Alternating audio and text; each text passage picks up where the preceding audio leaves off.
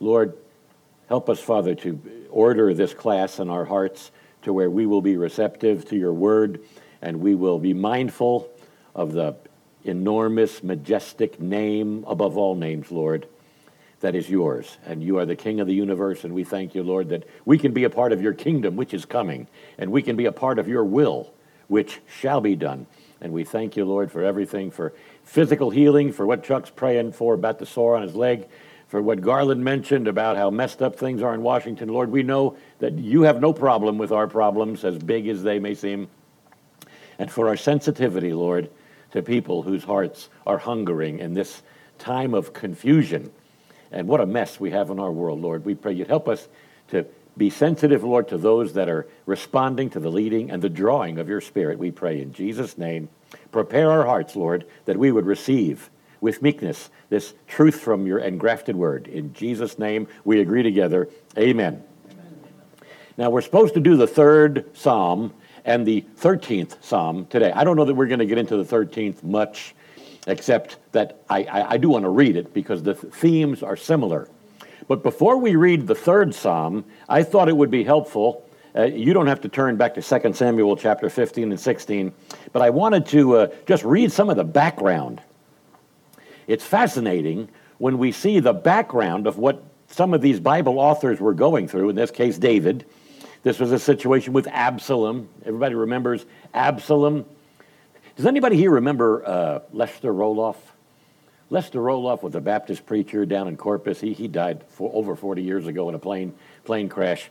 But uh, Lester, he, he, was, he was a, he's what we call a fighting fundy. I mean, he was a fighting fundamentalist, and I mean, he'd pick a fight with a telephone pole. Uh, but but he, he, he was just, he loved the Lord. Oh, he supremely loved the Lord. And he had a, a homespun country boy way of uh, bringing out Bible truth.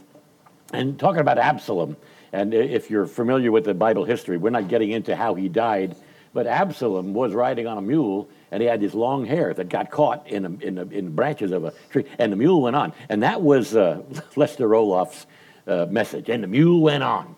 And, uh, and he called Absalom the Bible's first hippie because he had long hair, and his hair got caught in the branches of a tree, and the mule just kept going, and Absalom's dangling there, and then Joab came and, and run a spear through him. So, but this is the guy, Absalom, that we're considering uh, who was the basis of the stress and the turmoil that David was going through. Now remember, David's a king, and he's being uh, run out by a rebellious son do we realize, uh, we do realize, if, if, if, you've ever had family stress, there's few things that are harder to handle than family stress because we love our kids or relatives or whoever it is, and when there's that something that's not right, it's, it's more difficult, you know, than arguments that we may have with strangers. And probably the only thing worse than family stress is church stress because we have people in our church that we're closer to than our own family members. And, you know, if something happens and people get crossways, you know, that hurts. And, you know, of course, people end up leaving churches and they get mad. And, uh, you know, but the Lord, the Lord is a healer and he can handle all that. And uh, when, when we read this third psalm, and we will get into it, but first, I just want to read a little bit of the background in uh, seconds. And of course, we're not reading all the background. It would take more than one lesson just to read all the background. But in 2 Samuel chapter 15, there's a couple of verses of reference here, uh, starting in verse 13. Like I said, uh, just take my word for it. I'm reading the Bible. And uh, there came a messenger to David saying, The hearts of the men of Israel are after Absalom. And David said unto all his servants that were with him in Jerusalem, Arise and let us flee, for we shall not else escape from Absalom. Make speed to depart lest he overtake us suddenly and bring evil upon us and smite the city with the edge of the sword. And the king's servant said unto the king, Behold, thy servants are ready to do whatever my lord the king shall appoint. And the king went forth, and all of his household after him, and the king left ten women, which were concubines, to keep the house. Now, the reason why we're mentioning this, we're going to see this later. You know, he had to have been in a hurry and really uptight to leave the concubines behind. I mean, come on. Now, maybe you women don't understand this, but men can understand. You know, I mean, he's, he's concubines. This is, you know, but he left them behind. He said, You take care of the house. And I'm mentioning that because we're going to see them mentioned again later. And it's, it, it just goes to show you the grievous manner in which Absalom uh, a son. And you know, even though we're not going to get into this now, I, I'm, I'm jumping ahead to the story when Absalom finally died, and David's heart was so broken. Absalom, my son, oh, that I would have died instead of Absalom. After all of the rotten stuff Absalom did to his father, David still loved his son, and we're, we're like that. We love our kids no matter what they do if your kids have ever done anything bad. Okay, so over in chapter 16, I just want to read a couple of other verses. And again, this is setting the, uh, the tone. These Psalms, especially the third Psalm, it's not the only one, but this third psalm is rooted in this historical problem here of Absalom uh, chasing his father around like a coon through the woods. All right, chapter 16, 2 Samuel, verse 5. And then when King David came to Bahurim, behold, thence there came out a man of the family of Saul, whose name was Shimei, son of Gera, and he came forth and cursed still as he came. Now, I'm mentioning this. This guy sounds like he's got Tourette's or something. He's throwing stones up in the air he's cursing at David, and it's just, it really, Listen to this. I'm telling you, the Bible has these great stories. Uh, verse 8 The Lord hath returned upon thee all the blood of the house of Saul. You know, this, this is Shimei. You can't follow me. Okay. Verse 8. All right, the Lord hath returned upon thee all the blood of the house of Saul, in whose stead thou hast reigned, and the Lord hath delivered the kingdom into the hand of Absalom thy son. And behold, thou art taken in thy mischief, because thou art a bloody man.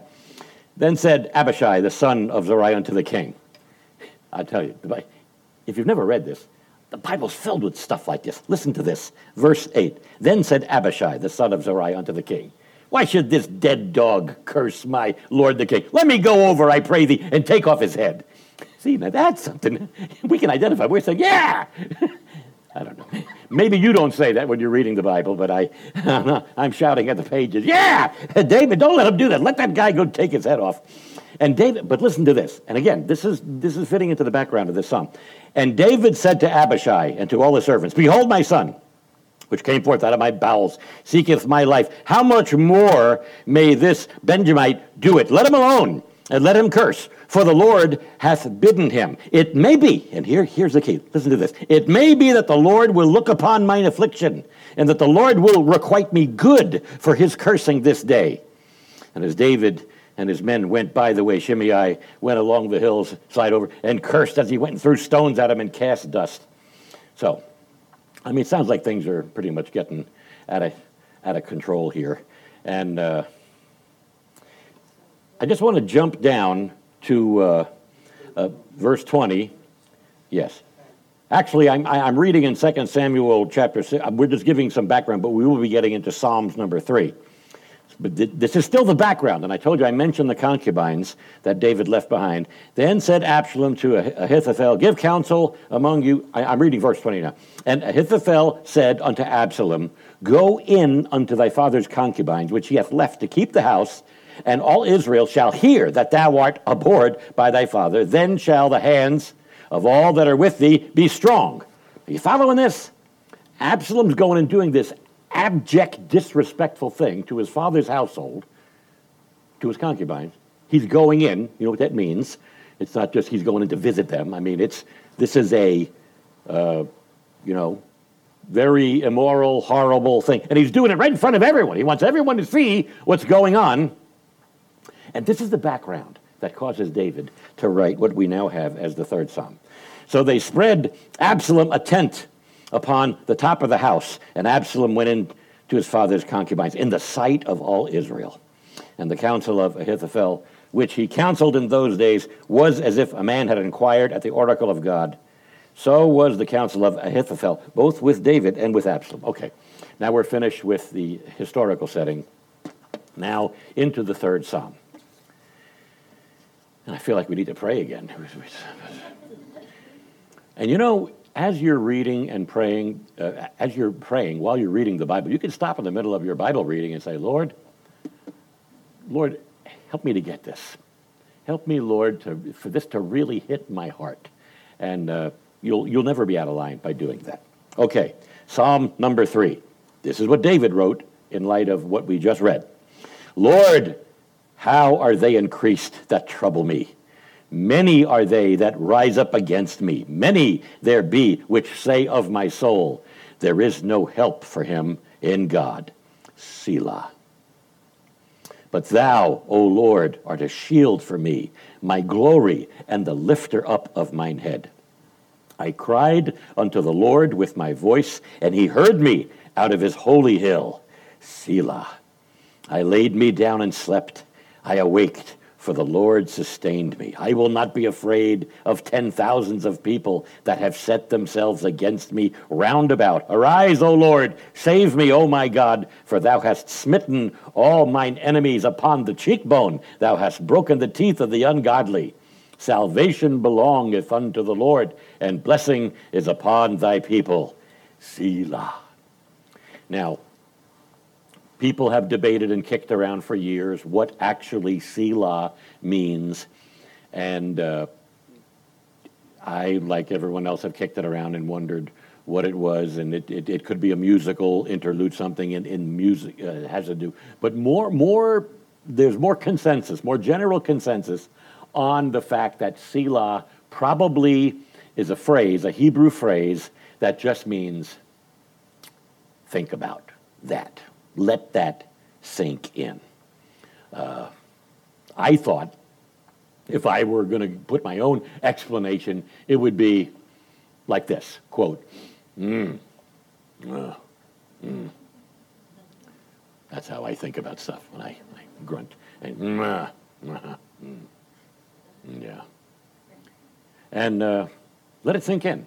Let it sink in. The word of the Lord is uh, amazing and great. No, now, uh, that's officially the main psalm that we wanted to do, but I did want to read the 13th psalm uh, just to add for your benefit. This is included in the price of your admission. There will be no extra charge for you getting this extra wisdom and insight from the 13th psalm. This is included.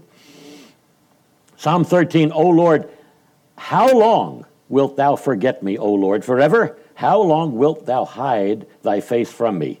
How long shall I take counsel in my soul, having sorrow in my heart daily? How long shall my enemy be exalted over me? Consider and hear me, O Lord my God. Lighten mine eyes, lest I sleep the sleep of death. Lest mine enemy say, I have prevailed against him, and those that trouble me rejoice when I am moved. But I have trusted in thy mercy. My heart shall rejoice in thy salvation. I will sing unto the Lord because he hath dealt bountifully with me. So you can see here in, in both of these Psalms, there's a shifting from really being bummed out to really being encouraged because of people, and it mentions in other uh, parts, we're not going to get to the scriptures, that David encouraged himself in the Lord. And there's no reason why we cannot do the same thing. We can encourage ourselves in the Lord because uh, there are times when nobody else will do it. And nobody else knows exactly what you're going through. Nobody knew exactly how David felt. Uh, one of the most heartless and I don't like to say stupid, but sometimes there's really no other way. Uh, ignorant, uh, unthoughtful things is when somebody's going through something and you say, trying to help them, I know exactly what you're going through. We know what you mean, they know what you mean, but you really don't. You don't know exactly what they're going through because you're not them. And we are fearfully and wonderfully made in our own mold. There's nobody else like you, Lauren. Nobody. I feel the same way about me. It's a good thing there's nobody else like, like me. One of us is enough. But the Lord has made us all individual and he loves us individually and there's there's ways that we in our individual life experience can glorify God and it's it's a it's really a glorious thing. I know a lot of these things have to be taken by faith, but mark my word, when we stand before the Lord, then you'll know what I was telling you is absolutely right. We will not say, you know, I kind of thought it was going to be better than this. No, we will glorify God. We will say, oh, God, how glorious. And, and, and the times when we say, oh, Lord, our Lord, how majestic is thy name in all the earth, we don't realize how majestic his name is. We don't realize how sufficient his grace is. And uh, every once in a while, you have to have some preacher or some Sunday school teacher yell at you to try to get it across because it's really that good. He's that good. You say, preacher, you're getting a little carried away. Can we get carried away exclaiming how good the Lord is? No, we can't. So, Psalm 3. Uh, now we're back in Psalm 3, and we'll see what we can do about Psalm uh, 13. Uh, we know this is written when David uh, fled from Absalom. Absalom was a liar, and uh, he lied to the people. You know, he was he, really he was acting like a politician. If you look, if you read back, he was acting just like, you know, he does exactly what politicians do today. They go behind the scenes, they go, they blackball this guy, you know, they go and they put some spin out and somebody lets something leak out. It's exactly, people are the same. 3,000 years ago this happened, and people are still doing the same shenanigans to try to get elected or try to become king or, or whatever it is. So that's why the Bible is so amazing because it's so up to date, even though it's been written so long ago. Now, that's for those of us that have the Bible up here. You know, there's those that have the Bible down there. They're not getting anything from it, but really, that's their problem. Now, the thing about lies, as it is with modern politics and with Absalom, uh, lies seem to get around quicker. I have a quote here from a British statesman named James Callaghan, and he said, quote, listen to this. A lie can be halfway around the world before the truth has got its boots on. You know how fast lies spread. And uh, even when people are sworn, you know, they put their hand on a Bible. I, man, I hope I never have to go to court because I'm going to have a problem with that. I can see the judge throwing me a judge. Hey, Your Honor, but this tells me not to do that. Ah, I can see something like that. But I think you can affirm, right? Isn't that right? I, I, I pardon me while I ask my legal counsel. I can affirm, you can affirm without saying, I swear. Good. All right, good. Because I, I got a problem with that because this Bible tells me not to do it. So, uh, but yet people, people, they throw things out there, and, and you hear them say casually and disrespect, I swear to God. And uh, you know when you hear someone saying that, they're probably lying. You know, but they, but they say this, they throw it out there, and they don't realize they'll be judged for every idle word that comes out of their mouth. So, like all the lies and everything that Absalom tried to get away with, yet we see this psalm where, where David is writing and he's saying, uh, Lord, how, how, how are they increased that trouble me? It's, it's okay for us to recite before the Lord how bad things are because He knows how bad they are. So, well, why do we have to do that if the Lord knows how bad they are? There is some therapeutic, emotional, psychological benefit of us stating our case before the Lord. Now, if you, if you really believe the Lord hears you, which I don't think you'd be here if you didn't. But we believe the Lord hears us. And when we state our case, just like David did, and it's okay for us to model our prayers after this, Lord, and you know, for David to say, Look at all these people that are against me, many which say of my soul, there is no help. Maybe you've had an experience where you've heard people say, Ah, ain't nothing going to happen for you. Where's your Jesus now? As a matter of fact, I just heard something like that. I was watching. You know, sometimes you zip through and you watch some of these sitcoms, and uh, it's amazing how there's so much disrespect and blasphemy on network TV. Prime time, right now, that's going on. They take the Lord's name in vain. They diss the Lord. They make fun of the name of Jesus all the time. And I remember there was someone who had, you know, had loosely alluded to having some faith, you know, the Lord's going to work it out, and something didn't happen. They either didn't get the job, and this sarcastic one of the family said, hey, where's your Jesus now?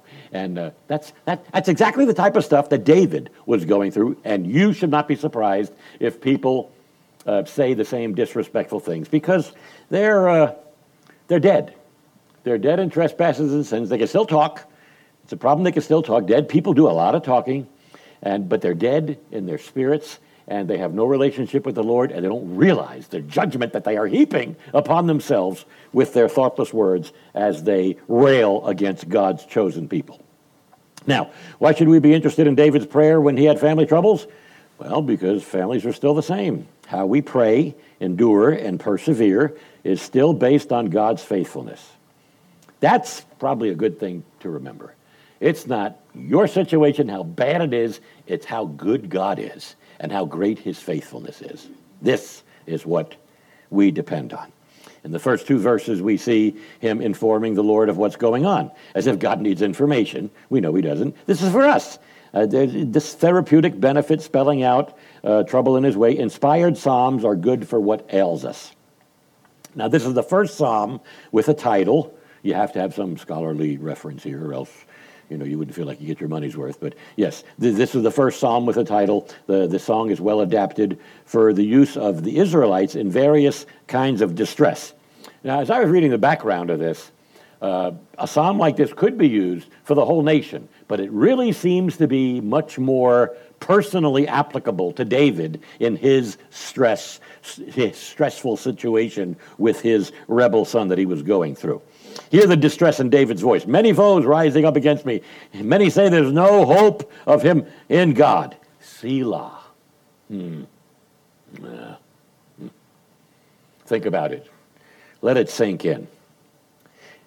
See, the Selahs don't only come after some high point, they also come after the low points when we're really bummed out. And we're just saying, man, actually, things are just so bad. Yeah, I'm just to think about it. That's okay. You can think about it. Just don't stop reading the psalm. Keep on going. But hear the resounding affirmation in his words. But you, O Lord, are the shield about me, my glory and the lifter of my head. Let's just stop on that for a minute. Have you ever said in your praying, Lord, you're the glory and the lifter of my head? As I was preparing for this, and I've been a Christian most of my adult life, 45 years, I've never said that. And I kind of felt bad. Why haven't I said that? The Lord has lifted my head. He is the lifter of my head. I said, what do you mean? Well, you know, when you're bummed out, you're kind of, you're, you're down here. You're, my, my head's hanging low. Woe is me. I didn't get the job. She doesn't love me. He doesn't love me. That's for women. That's, that's for, he doesn't love me. I don't care if he doesn't love me, frankly. I don't even like him. But, uh, but the Lord is the lifter of my head. There's something about having your head lifted high, and the inspired Psalms will do that. If you listen, if you believe it. The lifter of my head. So usually we don't speak in language of the ancient psalmist, but we could and we should. And this won't just happen without some reaching out on our part. I cried aloud to the Lord, and he answered me from his holy hill. His holy hill. That's, that's another Hebrew. It's an idiom. It's a figure of speech. It's not some hill in Israel that's some holy lump of dirt, but his holy hill is, is synonymous with heaven, with his throne in heaven. And again, here's another Selah. Yeah, think about that. Let that sink in for a while. So notice what happens immediately after this cry of distress. I lay down and slept. Now, this doesn't sound like someone in extreme duress or anxiety. He was able to sleep in God's providential watch care. I awoke again, for the Lord sustained me. We have sleepless, horrible nights. And then there's the possibility that if our hearts are properly centered on the Lord, you may sleep better. It's very possible and likely that you might sleep better. I awoke again, for the Lord sustained me. Apparently, this good sleep gave him a fresh way to approach his situation when he said, I won't be afraid of the many thousands who set themselves against me all about. Arise, O Lord, save me, O my God. And this, I, I, I know this shouldn't be my favorite part of the psalm, but you know there are imprecatory psalms, which officially I don't think this one qualifies, but there are imprecatory psalms where David's saying, "Lord, attack my enemies, do this." But there are those psalms where we hear a righteous person like David who says something like this: "All these people that are against me, arise, O Lord! You strike them on the cheek. You break their teeth." That sounds a little. Good job for dentists. you break their teeth. You do it. Not you. Lord, you do it. I know sometimes you may feel like smacking someone, but the wrath of man worketh not the righteousness of God. But here, David is venting his feelings and saying, Lord, maybe I can't go against all these people that are running me through the woods like they're hunting a coon with my rebel son, but you, you, Lord, smite them, smite them on the cheek. You break their teeth. That's okay. It's okay for us to to pray like that. And uh, I wouldn't want to be smacked by the Lord. I'll tell you that. I, I, and I think if you're thinking in your right mind, you wouldn't want to be smacked by him either. Salvation belongs to the Lord. Your blessing be upon your people. It all ends well for those with faith in him, for those who love him, to those who are the called according to his purpose. You know, I'm lifting that from the New Testament epistle to Romans. This psalm follows a simple, similar outline to what we face in life. I don't know what this is, but I can tell you what this is. In the third psalm, we have in the first two verses, I want to make sure that everybody can see this. All right. Can everybody see this? Okay. In the first two verses, he tells us what he sees.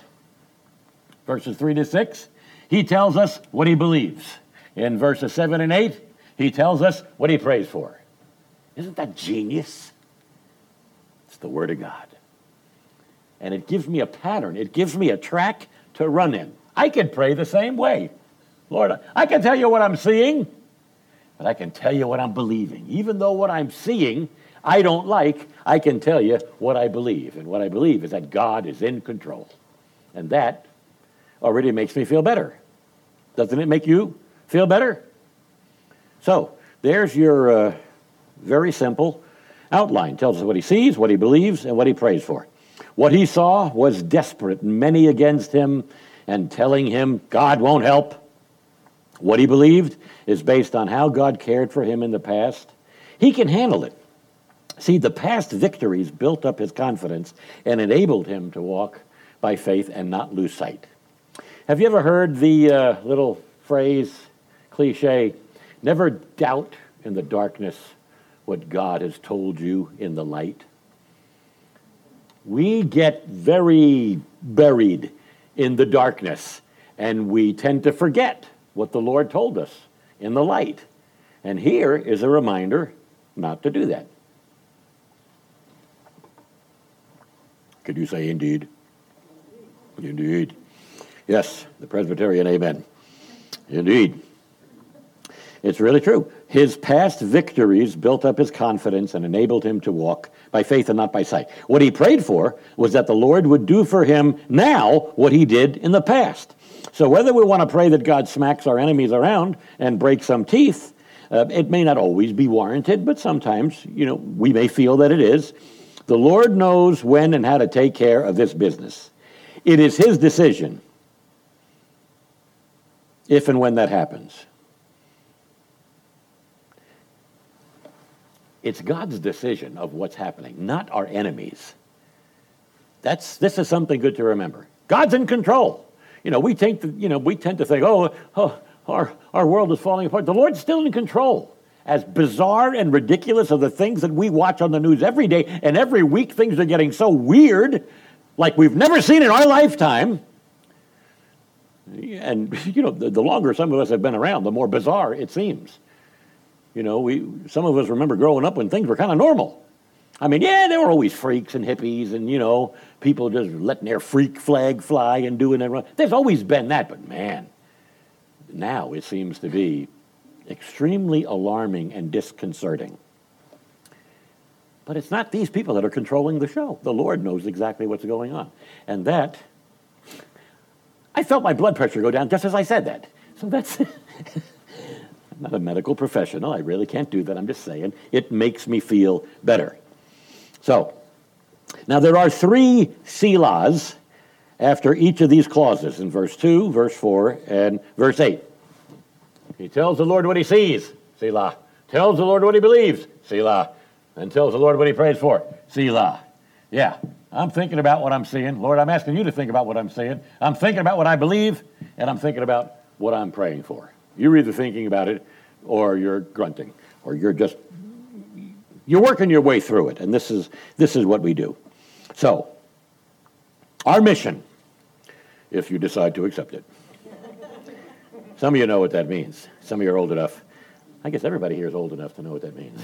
if you don't, you're not old enough. Your mission, should you decide to accept it, is to trust Him until He arrives. And by the way, this will not self destruct ever. The Word of God will never. As you can see, I brought my big binoculars today. I had the small ones last week. These are my big binoculars. I can see all the way through the end of the tribulation with these. It's a high magnification. I'm not going to do that again. You saw that last week. There's only enough time for stuff like that. So we have these three selahs, and this musical note also includes our poetic emphasis. We already talked about thinking about it. We can think with David how bad it was and how sufficient God is and how blessings eventually are upon his people. Think about that. Now, if you'll turn over to the 13th Psalm, we'll see similar content in another short six verse psalm. And this is a, a psalm uh, of a person who's on the verge of despair. You ever felt like that? It happens. Doesn't matter how sanctified you are, how close to the Lord you are. There are things that happen around us that really put us on the verge of despair. And you may be led, you may feel led to pray like this in the 13th Psalm How long wilt thou forget me, O Lord? Forever? How long wilt thou hide thy face from me? He's not hiding his face from us, but we feel like that. It's just the way we feel. You say, well, come on, pull yourself together. That's not what you say to someone who feels like this. You don't say, you smack her, come on, wake up, pull yourself together. No, we compassionately say, Don, I'm with you, man. I love you. I care about you. And that's, uh, you know, that's, that, it's, much more beneficial than having someone say, ah, come on, what's wrong with you? Don't you know what the Bible says? Uh, no, that's, show some compassion. You know, the Lord will never, we will never stand before the Lord and hear out of the judge of all the universe, we'll never hear out of his lips, Alan, you were too compassionate. I don't think we'll ever hear that. You can't be too compassionate. So when people are bumming out and they're digging themselves deeper in the hole and they say, How long wilt thou hide their, their face from me? How long shall I take counsel in my soul? having sorrow in my heart daily. How long shall my enemy be exalted over me? This is, this is bad. This is pretty intense here. That's, that's the first division right here. How long? How long do I have to put up with this? Consider and hear me, O Lord, my God. Lighten mine eyes, lest I sleep the sleep of death. Again, here's a Hebrew idiom. This is not something we say. I mean, I've been by people's bedsides when they were close to dying in the hospital and uh, nursing homes. I've never heard someone say, I'm ready to sleep the sleep of death. It, it, it it's a, a, a, Hebrew idiom because this is Hebrew poetry, and there's phrases that we don't get the full orbed sense of in our English version. And if I were a Hebrew scholar, we could spend a whole month just talking about any one of these Psalms but I'm, I'm not a Hebrew scholar. I just know a little bit about a couple of things, and uh, I'm just letting you know there's, there's more to this than what meets the eye, especially when we come across a phrase like, lest I sleep the sleep of death. But you could say that. You and I could still say that. And we know what that means. Sleeping the sleep of death, that's, that's pretty clear. There's, there's not any verbal clutter there. All right, verse 4 Lest mine enemy say, I have prevailed against him, and those that trouble me rejoice when I am moved. But I have trusted in thy mercy. My heart shall rejoice in thy salvation. I will sing unto the Lord because he hath dealt bountifully with me. So, two short Psalms, 3 and 13. Both of them have very simple outlines. How long? His prayer for help, two verses, his reaffirmation of his trust in the Lord. And by the way, in verses 5 and 6, we have steadfast love as revealed in the covenant in Exodus chapter 34, verse 6. And it also leads to our trusting and our expectation of salvation. So you could start off by bemoaning and say, Oh Lord, how long? How long do I have to go? And come on, we all have said something like this. How long do I got to put up with this?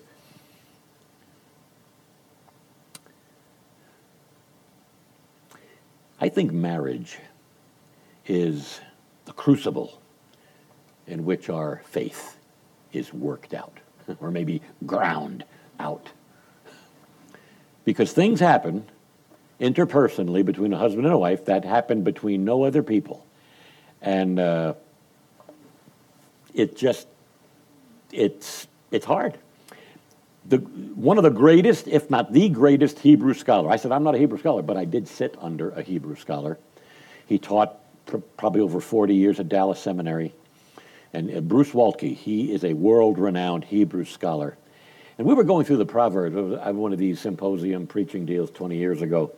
And I got the benefit to sit under this man. I mean, he, he's reading in Hebrew out of the Proverbs and translating it in English as he's reading. I said, I've never been able to do that. That's, uh, that, that impressed me. And uh, you're just making footnotes and things, observations. That's why I can tell you how much is in here. I can't get it out of there, but I know somebody can. I'm telling you, it's in there. It's amazing, the truth that's in there. And I was sitting under this man as he was doing this. And all of a sudden, he just steps aside and he makes a statement and I'm talking about the first verse of, of Psalm 13. Long, how long, how long? He makes this statement, and I want you to hear this. And uh, you're not going to laugh. I laughed at first, but then it kind of made me cry. He made this statement. He said, I never knew how selfish I was until I got married.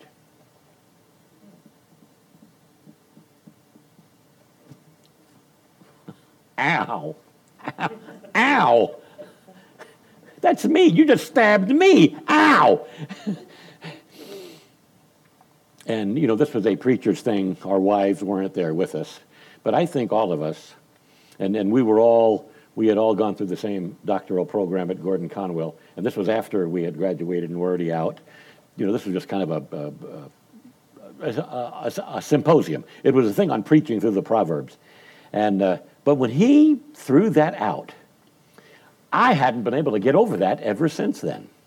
It was so true, and I think about it every time I may be saying to myself, How long, how long? And I can hear the sweet Spirit of God saying, You're selfish.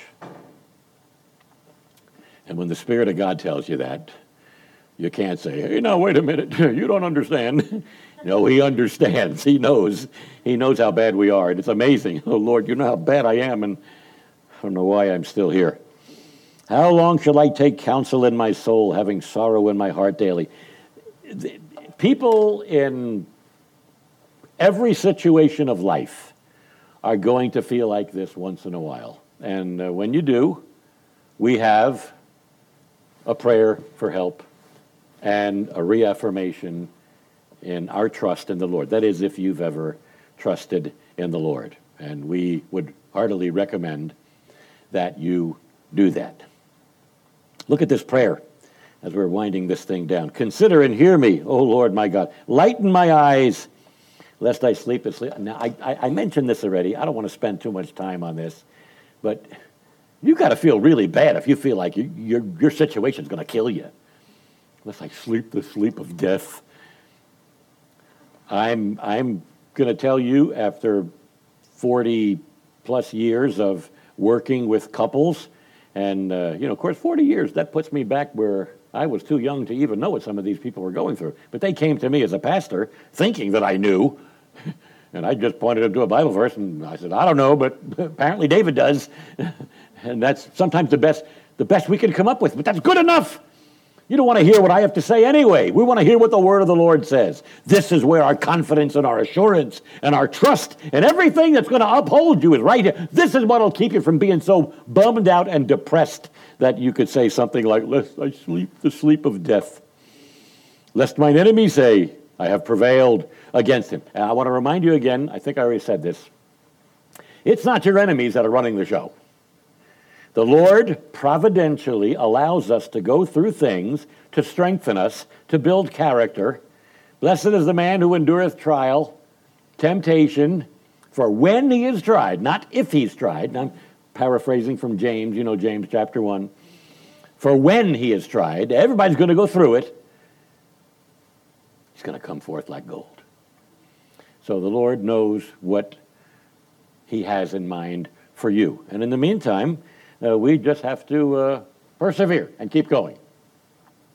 Like the old black preacher said, when God sends you tribulation, he expects you to tribulate. so, tribulate. I don't think it's a real word, but uh, black preachers can get away with that. I, I tried to preach like a black preacher. It's I might as well be out there on the dance floor trying to dance. I, I can't do that either. So, but I know I can't, so I'm not even going to try.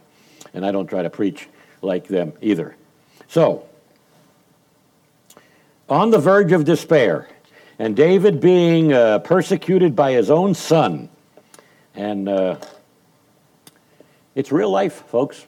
What we will see in these Psalms, and of course, we're not the same. I've, I've picked a couple of different Psalms that have different aspects and views of everything. But there's a Psalm in here for you, for whatever what you're going through.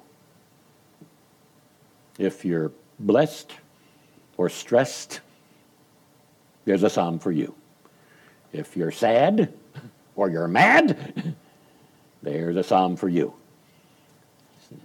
You're not going to go through all these in one day, but you will experience them. You'll, you'll ebb and flow and go from one to another and different things and different family situations, different interpersonal situations, things we go through, even in church, even with people that go to other churches.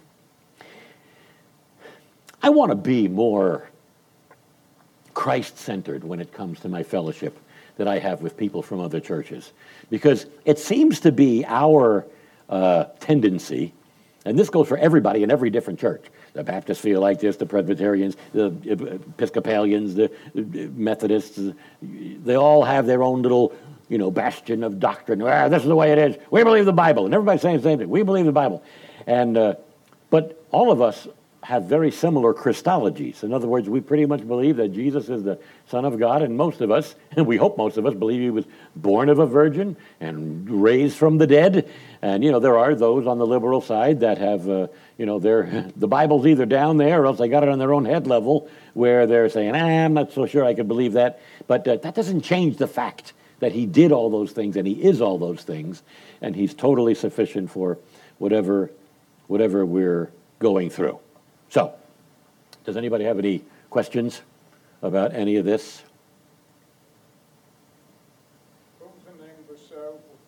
Mission Impossible? Yes, your mission, should you decide to accept it. I, I, I think about that a lot because there's so many instances in Scripture where, you know, the Lord says, you know, do this. And uh, we have in our makeup and our psychological, mental, emotional being, what we are at that time, whatever that composite makes us, uh, we are uh, either going to say, yes, I'm going to believe the Bible, I'm going to I'm going to take on this mission, and I'm going to believe God, or else we could say, no, I'm mad. I'm mad at the Lord. And, and I used to feel like I had to step in and defend. Hey, wait, wait, wait, don't get mad at the Lord. Does the Lord need me to defend him? I think he can handle you little speck of dust out there that's screaming, you're dust. It's not very self affirming. I know this is not a Robert Schuller message, certainly not a Joel Osteen message, but you're dust. And the Lord remembers our frame. He knows that we're dust. And we're not trying to put anybody down. We just want you to have a realistic estimation of what we really are. We're dust saved by the grace of God. And it's dust unto dust until you learn to trust. Yes, we had to, had to have that. So, uh, I find great uh, help and benefit. And by the way, I, I, I, love having this opportunity to stand before you for this 40 some odd minutes and uh, uh, preach about this, teach about this, because the preparation that I do really does something for me. And uh, I hope that whatever spills over will also do something for you. And uh, there's your outlines. Tells us what he believes, what he sees, what he believes, what he prays for. Here's another one. How long? A prayer for help. Reaffirmation of trust in the Lord. And we got to come back to this. Where else are you going to go? I love that. One of my favorite verses is as Jesus was getting closer to the cross and all these people. The, imagine the thousands that he fed. This fish and chips bonanza where they never ran out of food. I mean, just Jesus kept making more and more. and yet they all left the closer Jesus got to the cross. And he finally turns to the 12 and says, Well, how about you? You going to leave too? And Peter, being the spokesman for the bunch, and I love Peter, short tempered, cussing fisherman. I can identify with Peter. He said, Lord, where are we going to go? You've got the words of eternal life. And really, where else are we going to go? Where else could we go to find such a loving, compassionate Savior? You're not going to find help like this in your horoscope, I'll tell you that. There's nothing in there. Superstitious Tommy rot is what it is. It's It's a theological word, Tommy rot. It's not good. Sounds like some kind of sickness, running sores or some Tommy rot. That's what it is. But that's what horoscope is and all superstition and pagan idolatry that is not founded and firmly rooted in the Word of God. Amen. Indeed. Anything else? No other questions? We're about through. Yes? Well, like this is really making me think, and I named this on the verge of despair. But, um, as we do consider what's going on in the world, As we consider what's going, I'm repeating what you're saying so that people, as we consider what's going on in the world, right, um, I think I tend to go, and maybe I jump over trust because I go straight to, God, what do you want me to do? right? You know, and so I'm missing a big part in there. Yeah, trust, And trust I is the bridge. trust him, But I'm going straight to, what am I supposed to do? Yeah. And that's, that's, by the way, skipping over trusting in the Lord, and but that's part of our Western Aristotelian American individualism. I'll fix this. You just tell me what I got to do. And uh, there are things in this life that you just can't fix. You just can't make it right. You, you have to trust in the Lord because there's things that you just can't. Uh, and I can tell you this, you know, many of you know the grief that our family's been living with for 14 months now. Trusting in the Lord is all we have. It really is. It's horrible, the worst thing we've ever lived through, but God's grace is sufficient and His trust. I've leaned on Isaiah uh, 26 3 like I never have before in my life, that thou wilt keep him in perfect peace whose mind is stayed on thee, stayed, fixed, attached. Isaiah 26 3. Thou will keep him in perfect peace, whose mind is stayed on thee. And I, I'm, you know, I mean, of, of, of all of what's explained in the Psalms that we can read over, and uh, and most of the time we're superficially reading. I told you, we're we're flying. We're flying over the Psalms. It's like we're flying over a mountain range and just pointing out the, the glaciers and the and the mountain peaks. We're we're flying over these Psalms and just pointing out a couple of things. But in mixing metaphors here, we're also walking through them and just picking up the gems that are so close to the surface. Yes, sister? The Sheila, The Selah. closing one's mouth and shutting up, Yeah. and giving a period of, where the things that you know will come back to you. The Spirit can bring the knowledge that you know back to you. Amen. For you trust. But if you never shut up, if you never stop babbling, you don't give an opportunity for that to return to you. Oh, sister, you preaching now. You hitting the nail right on the head. If we don't shut up, and, and, and we, we do that. We come before the Lord. My name is Jimmy, Jimmy, Jimmy, and we, we get right to the prayer request and we don't ever shut up. And uh, it doesn't sound nice. I've, I've heard people say, don't ever say shut up when you're preaching. But, uh, you know, sometimes uh, describing people as stupid is very harsh and, and uh, you know, may, may not sound very polished.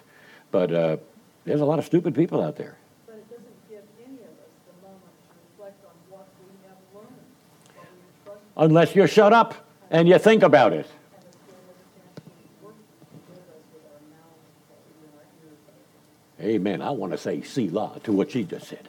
Yes. It's just always been making me think about in Jesus' time today, there's a paragraph, in order to know my will, which what you're saying, we don't know how to fix it and how to do things. You must spend time with me enjoying my presence.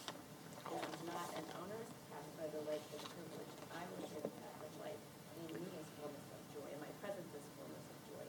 And it hit me a lot of times, like you said, I go to okay, Lord, here's the things I'm concerned about, I've given to you, or thank you for all this, and I don't just enjoy sitting with him, because the world tells us we gotta go do this, and we gotta do that, gotta be productive. Amen. So, Don't listen to the world.